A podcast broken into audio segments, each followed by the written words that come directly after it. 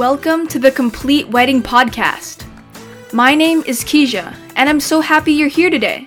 Twana Dixon asked me if there are any expenses that sneak up on brides and cause havoc to their budget.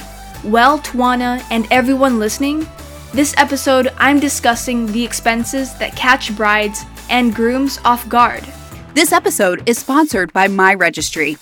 With My Registry, you can sync from Amazon, Bed Bath & Beyond, Bloomingdale's, Crate & Barrel, Macy's, Nordstrom, Target, Walmart, Wayfair, and many, many more. My Registry gives you the flexibility to choose items from any store in the world, whether it be a local mom and pop shop or a national chain store. Click the link in the show episode description to sign up. Wedding celebrations have always been a grand affair, and they're only getting more elaborate as time goes by. Of course, planning the big wedding takes a lot of effort and preparation. The first step is setting a budget and planning the wedding expenses in detail. If you're really smart about this, you will allocate part of the budget for last minute or unexpected expenses as well. Every wedding has some of these, and the best way to deal with them is to know what they might be and keep some money aside for them. Here are some uncommon, unplanned wedding expenses that catch people off guard. Number one, licenses and permissions. You may need a special license or permission to serve alcohol, play music, have live performances, or host an outdoor wedding. All of these will cost money, and you may not find out the details till much later. Number two, guest accommodation. You may have planned for a few guests staying at the venue or nearby hotels, but some might want to stay for an extra day or so. You could also be billed for an additional day if someone checks out late. Number three, last minute attendees. Every wedding has a few unplanned guests who either did not RSVP, changed their minds, or brought someone else along. The venue and caterers will charge you extra for them, so keep some wiggle room in your budget. Number four, overtime charges. Wedding celebrations rarely end on time, and it's hard to shut them down when everyone is in a great mood. Every vendor, from the venue and caterer to DJ and photographer, will charge overtime penalties if this happens. Number five, surcharge and taxes. When you're getting estimates for various wedding expenses, these are usually pre tax amounts.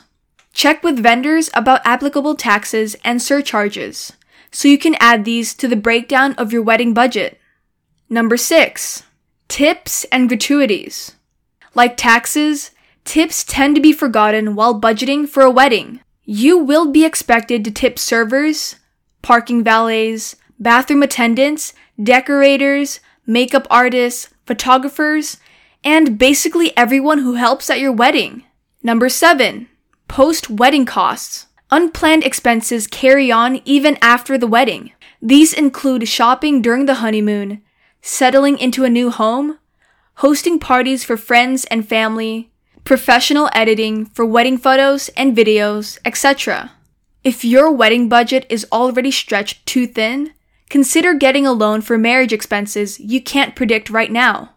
You don't have to use the marriage loan if everything works out as planned but it's best to have emergency funds available in case it doesn't. Most people think about a bank when you say loan. You can get a loan from mom, dad, grandpa, or even a good friend. Hopefully, they won't charge you interest. Just remember, this is a loan, not an indirect wedding gift. If you borrow the money, discuss a plan to pay it back, and then pay it back.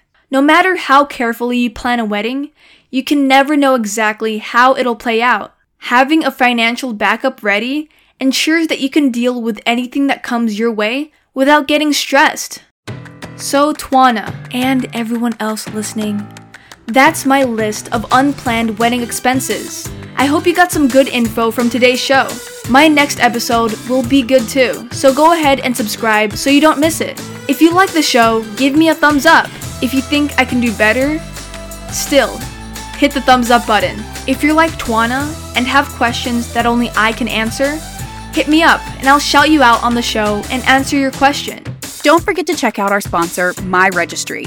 My Registry is not just a registry website, it's the largest universal gift registry software provider to U.S. and Canadian retailers, powering the registries of over 300 online businesses and serving over 600 retail locations with in store universal gift registry solutions. Click the link in the show episode description to sign up. Thanks again for listening to the Complete Wedding Podcast. I hope to see you soon.